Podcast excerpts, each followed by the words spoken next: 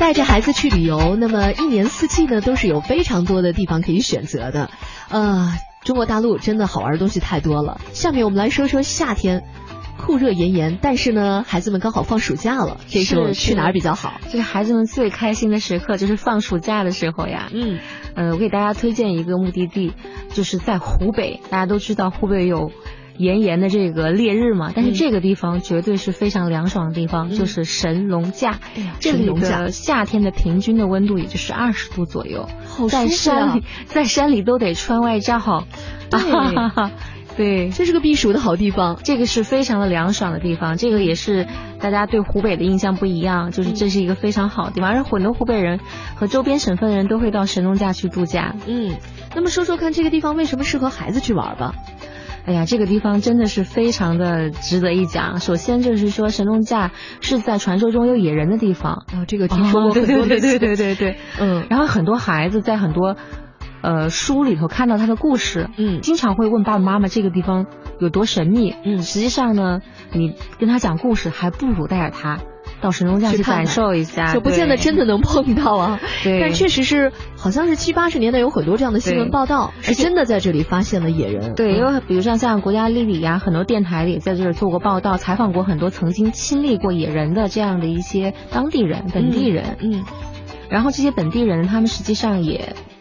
不见得真的看到过，但是这个传说在这里让我们对这个就是自然风光非常美的地方更具有一定的神秘感。对，所以说孩子到这里的时候，可以给他讲讲这样的故事，能够增进他对这个目的地的喜好，同时也能够增长知识。嗯。这个野人之旅 啊，野人之旅，实际上它不仅有野人了。神农架，在我去神农架的这个体体会中，给大家讲几个我比较有感触的故事。一个是神农架的金丝猴，大家都知道它是一级保护动物。嗯，在神农架呢，也是建有非常好的保护区对金丝猴。当时我们是作为媒体邀请过去，然后我们就深入到这个金丝猴的这个生长。的这个就是居住地去了，嗯，嗯，当时呢，呃，工作人员就说金丝猴是非常友好的。其实我个人是很害怕猴的，因为金丝猴，雄性金丝猴的体型是非常庞大的，跟小孩儿一样的。哦，真的？对对对，挺大的。嗯，然后呢，当工作人员把他们召唤过来的时候，一只母猴就直接就停在了我的腿上，把我的脖子就搂住了。当时其实我心里很害怕，因为我穿的是那个迷彩服的衣服嘛。嗯。然后手上拿着一颗花生，一颗花生，嗯，但是他搂着我的这个过程，搂着那个当时的感觉就是说，我怎么能够和这个金丝猴这种比较凶猛，我看的比较凶猛的东西这么近？但是实际上他们很温和，轻轻的见多了，对对对，轻轻的搭在了我身上，然后我会说这个动物还是非常有爱的，嗯，然后孩子当时也是这种体验嘛。但你怕它挠，它挠你吗？就不要惹它，对吧？还是有一些注意事项对，有些注意事项不要惹它。同时，它跟人类很亲近，由于它保护的很好，自然区啊，而且游客见的也比较多。在他们看很多很多人看来，这些这些工作人员也是他的朋友，嗯，也说明我们现在的游客素质越来越好了，嗯，所以说他们也会比较。较友好，孩子是一个非常大的体验，就是对孩子来说，如果看到金丝猴，会对他的，呃，包括他的提升作文能力呀，还有就是交往交往能力都是非常有好处的。孩子一看到小动物，一定是疯掉了，高兴死了。嗯，是孩子是最喜欢，尤其是今年是猴年啊，对 对，大家要跟猴子做亲密接触的话，可以去看一下。金丝猴也是保护 保护动物，是没错。所以在这个神农架，真是到处有神奇的东西，还有一种非常可爱的动物，也是孩子们喜欢的，也是我们国家一。级保护动物，嗯，叫娃娃鱼。啊，娃娃鱼。啊，它养娃娃鱼的这个方方式很特别，就在山间，嗯，你就可以去参观，在小溪边就能看到这个娃娃鱼，嗯，然后但是娃娃鱼他们还是做了保护，就是不让你去拍照片，嗯嗯，因为怕刺激它，因为娃娃鱼的年纪有三十年的、五十年的、八十年的、一百多岁的娃娃鱼，哇，好长寿的娃娃鱼，对，娃娃鱼是一种前辈啊，非常珍惜的一种动物，嗯。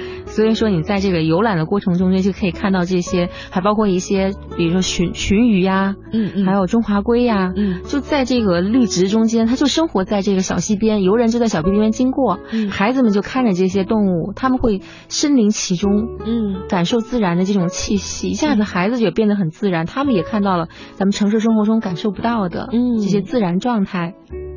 这个看娃娃鱼也是神农架的一大特色，是。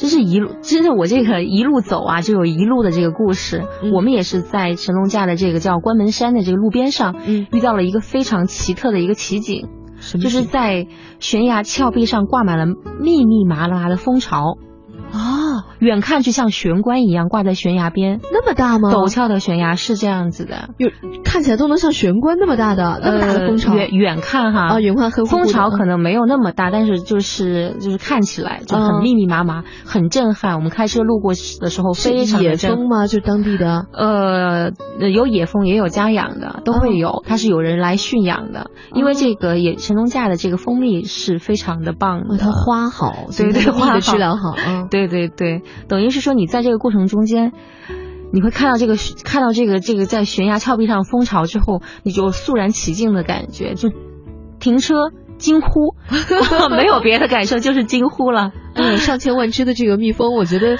哎呀，听起来也觉得还是离远点儿啊。那蜜蜂是很，只要你不去那个就是惹它，它一般不会就是侵扰人类的。嗯通过这次这个神农架的之旅呢，和这些动物的亲密接触，发现嗯实际上动物还是非常对人类还是非常友好，只要我们不去打扰他们的生活，他们对我们还是很宽容的。其实动物怕的是我们，啊，没在他们眼里面最可怕的动物是人。是嗯但是对于孩子来说，你看，尤其是小朋友们经常要写作文呐、呃，让他描述跟动物啊什么的。但是如果家里面没有养宠物的话，在城市里面的孩子真的很少有机会去体验这样的跟自然和动物亲密接触的这样的机会。这也是神农架的魅力啊！嗯它在这个景观的这个布置上，还有就是这个林区的管理上是做的比较到位的。嗯既保护了那个自然状态，同时也能够让游客很轻松的享受和动物在一起愉快相处的过程。嗯，所以神农架这个地方真的挺值得一去的，这是在夏天的时候特别好的一个推荐，也是一个避暑胜地。那么到了夏秋之交的时候啊，其实可以到新疆去吃葡萄了。嗯所以下面呢，我们熊亮一会儿要给我们推荐的就是吐鲁番，这是也是很多小朋友们特别喜欢的火焰山的故乡。